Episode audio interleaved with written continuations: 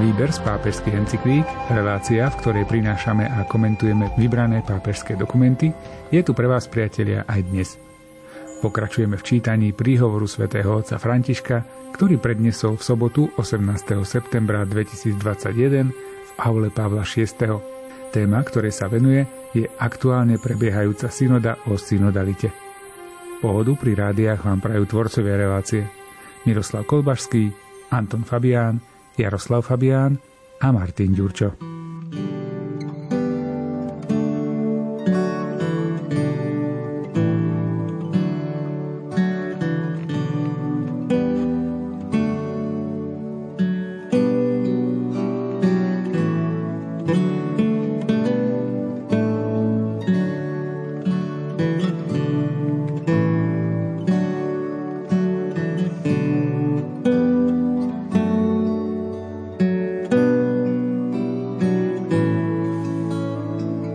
Praktizovanie sensus fidei nemôže byť redukované na komunikáciu a konfrontáciu názorov, ktoré môžeme mať na tú či onú tému, na ten či onen aspekt učenia, alebo na to či ono pravidlo disciplíny.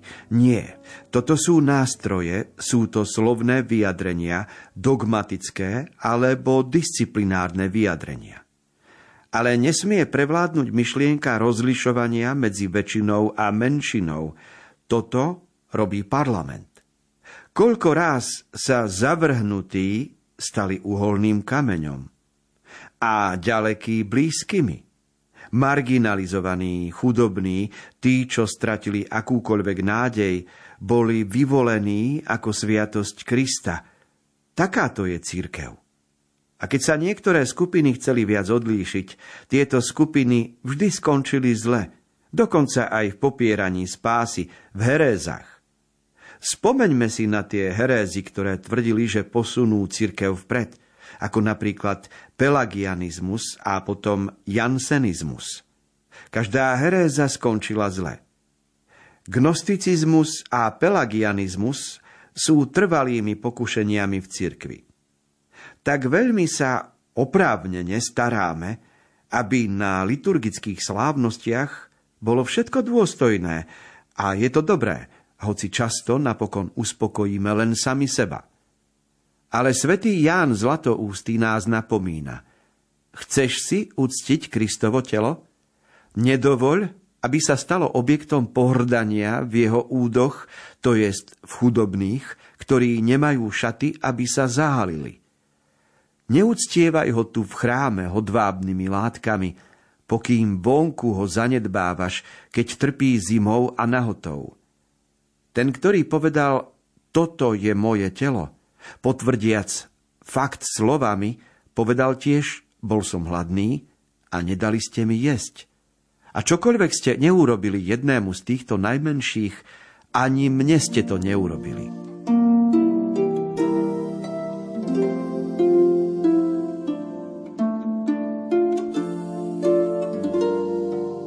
Synoda niekedy môže odkryť aj horlivosť niektorých členov cirkevného spoločenstva. A tu si treba pripomenúť, že horlivosť ľudí i pre církev, pre Božie veci niekedy viedla aj k herézam. Preto treba mať citlivé rozlišovanie, nakoľko moja horlivosť je v jednote s církvou a nakoľko moja horlivosť už je extravagantná. Spomína pápež dve skutočnosti pelagianizmus a jansenizmus. Pelagianizmus bol v času Augustína, čiže 4. 5. storočie a to bola náuka o tom, ako každý z nás je zaťažený dedičným hriechom. Ten hriech je taký veľký, že sám sa z toho nemôžeš vyslobodiť, tým pádom nemáš ani slobodnú vôľu a teda si alebo predurčený k spáse, alebo si odsudený. A to boli také témy, ktoré rozdeľovali ľudí. Jansenizmus bol v 16. 17. storočí, oveľa neskôr v, už v, po čase, keď prišiel protestantizmus, vznikla církev evanílická, kalvínska, anglikánska. A potom v katolíckej cirkvi sa vyvinulo hnutie, ktoré bolo založené na úcte k sviatosti oltárnej. Čiže Jansenius zdôrazňoval, ako sa máme klaňať sviatosti oltárnej a zdôrazňovanie úcty, obradov, modlitieb Pričom sa zanedbávala tá praktická prax charity voči chudobným, tak to bolo tiež také oklieštené kresťanstvo. A preto človek musí dávať pozor, kedy jeho horlivosť sa uberá správnym smerom a kedy už tá horlivosť prekročila hranice.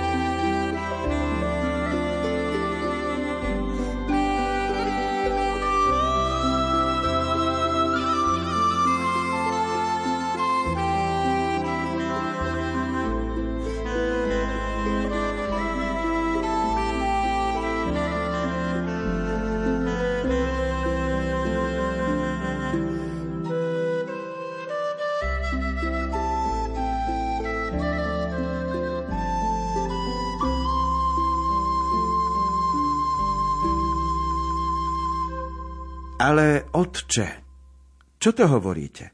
Chudobní, žobráci, narkomani, všetci títo, čo ich spoločnosť zabrhuje, sú súčasťou synody? Áno, drahý môj, drahá moja, nehovorím to ja, hovorí to pán. Sú súčasťou cirkvy. Až do takej miery, že ak im nezavoláš, ak vidíš možnosť, alebo ak za nimi neprídeš, aby si s nimi chvíľu pobudol, aby si počul nie čo hovoria, ale čo cítia, dokonca aj urážky, ktorými ťa počastujú, nebudeš dobre robiť synodu. Synoda znamená koniec hraniciam, zahrňa všetkých. Synoda znamená aj vytvorenie dialógu o našej biede, biede, ktorou trpím ja, váš biskup, o biedach pomocných biskupov, o biedach kňazov a laikov, ako aj tých, čo patria do nejakých združení. Vezmite všetky tieto biedy. Ak však nezapojíme aj týchto biedných spoločnosti, týchto odvrhnutých, nikdy nebudeme schopní prevziať zodpovednosť za svoje biedy. A toto je dôležité aby sa v dialógu mohli vynoriť naše vlastné biedy bez ich ospravedlňovania. Nemajte strach.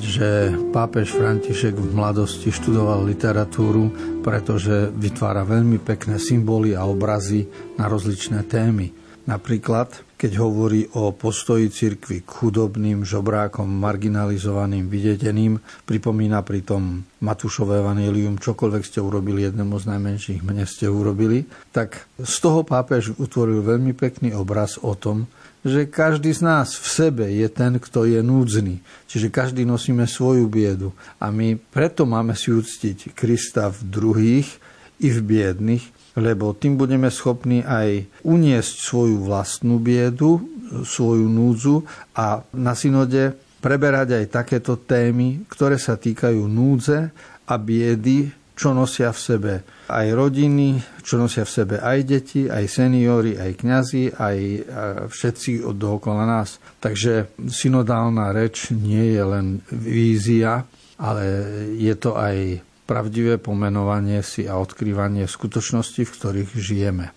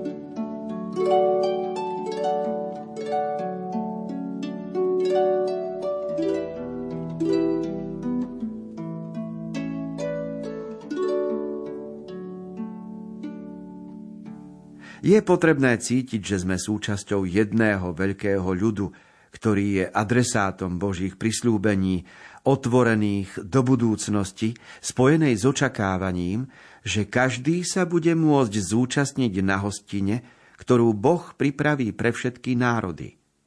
Tu by som chcel upresniť, že aj pri koncepte Božieho ľudu sa môžu vyskytnúť rigidné a protichodné hermeneutické vysvetlenia, ktoré ostávajú v zajatí myšlienky výnimočnosti, privilégia, ako sa to deje pri výklade pojmu vyvolenie, ktorý proroci korigovali a naznačili, ako ho treba správne chápať.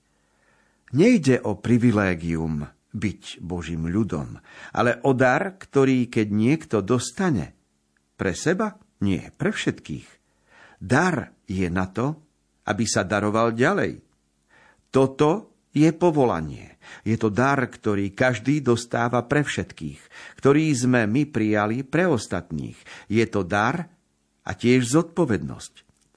Zodpovednosť svedčiť skutkami a nie len slovami o Božích zázrakoch, ktoré, keď ľudia spoznajú, pomôžu im objaviť, že Boh existuje a prijať jeho spásu.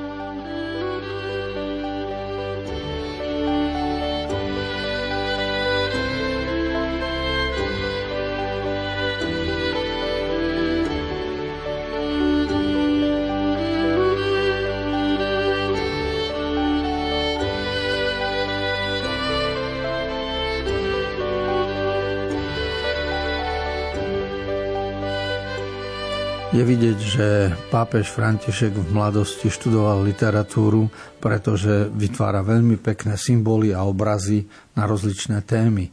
Napríklad, keď hovorí o postoji cirkvi k chudobným, žobrákom, marginalizovaným, videdeným, pripomína pritom Matúšové evanílium, čokoľvek ste urobili jednému z najmenších, mne ste urobili, tak z toho pápež utvoril veľmi pekný obraz o tom, že každý z nás v sebe je ten, kto je núdzny. Čiže každý nosíme svoju biedu.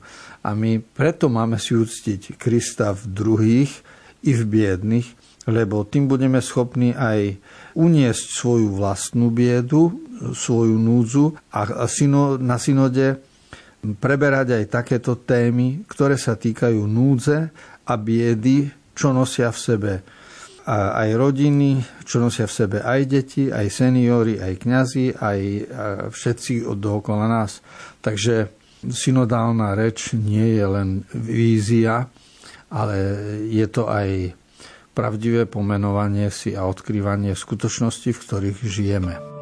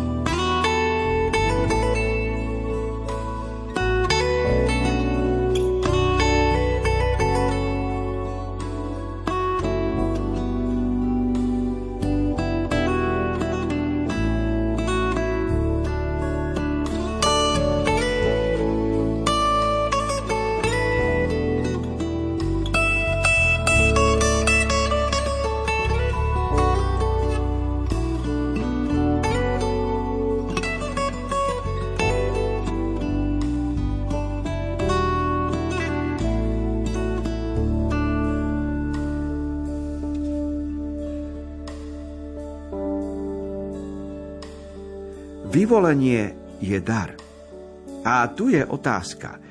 Môj kresťanský život, moje kresťanské vyznanie, ak ho darujem, ako ho dávam ďalej? Univerzálna spásna Božia vôľa sa v dejinách ponúka celému ľudstvu prostredníctvom vtelenia jeho syna, aby sa všetci prostredníctvom cirkvy mohli stať jeho deťmi a navzájom bratmi a sestrami. A takto sa deje univerzálne zmierenie medzi Bohom a ľudstvom, tá jednota celého ľudského rodu, ktorej je církev znakom a nástrojom. Už pred druhým vatikánskym koncilom dozrela úvaha, vypracovaná na základe dôkladného štúdia otcov, že Boží ľud sa usiluje o uskutočnenie Božieho kráľovstva, o jednotu ľudského rodu, Bohom stvoreného a milovaného. A církev, ako ju poznáme a prežívame v apoštolskej postupnosti, táto církev musí cítiť vzťah k tomuto univerzálnemu vyvoleniu a preto musí plniť svoje poslanie. V tomto duchu som napísal encykliku Fratelli Tutti. Církev, ako povedal svätý Pavol VI, je učiteľkou ľudskosti a jej cieľom je stať sa dnes školou bratstva.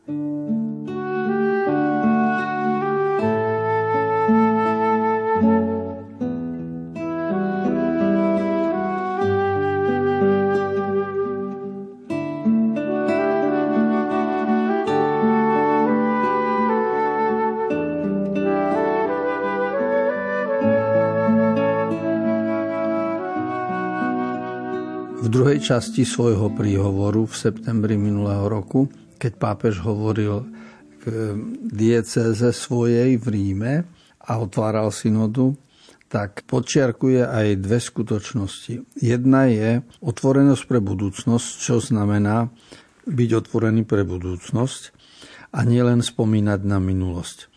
Lebo všetci žijeme prítomnosťou. Ale veľký dar človeka, že má vedomie, že má tú schopnosť spomínať na minulosť, môže byť niekedy aj balík ťažkosti, ktoré nesie so sebou. A to otvorenosť pre minulosť e, preto musí byť v službe, alebo tak opatrne ju musíme s ňou nakladať. Kdežto otvorenosť pre budúcnosť je úžasná sila, ktorá je v človeku. To je sila očakávaní, sila rastu, sila dozrievania. A tomto zmysle je aj Boží ľud hodnota, a to, že všetci patríme do spoločenstva veriacich, lebo sme vychovávaní k nádeji. Sme, tak povediac, otáčaní viac do budúcnosti ako do minulosti. Lebo minulosť je predsa nenávratne preč.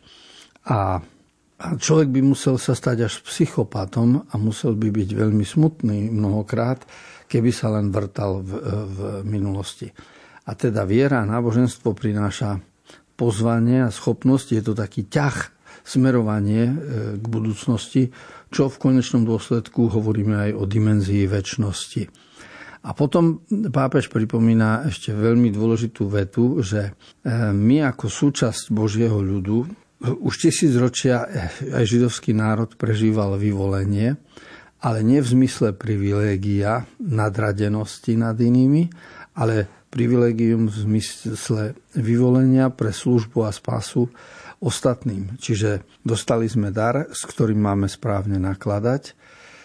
Častokrát som si kladol otázku, e, ako to je myslené a prečo to v dejinách e, mnohé národy na Zemeguli a mnohé kontinenty nemali Bibliu, nemali slovo spásy, neprežívali náklonosť Božiu tak ako židovský národ a čo sa tým chce povedať, že židovský národ je vyvolený a od neho sa odvodzuje kresťanstvo?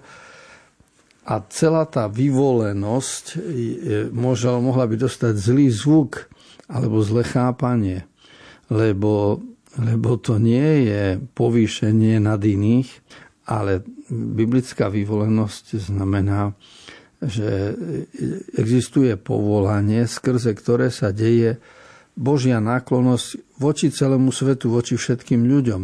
Takže sme nositeľia daru, ktorý by mal smerovať do okolia. Dar tolerancie, dar služby, dialógu, úcty k životu a k druhým ľuďom. A toto je to vyvolenie, čo sme pochopili zo života a z otvorenosti pre budúcnosť.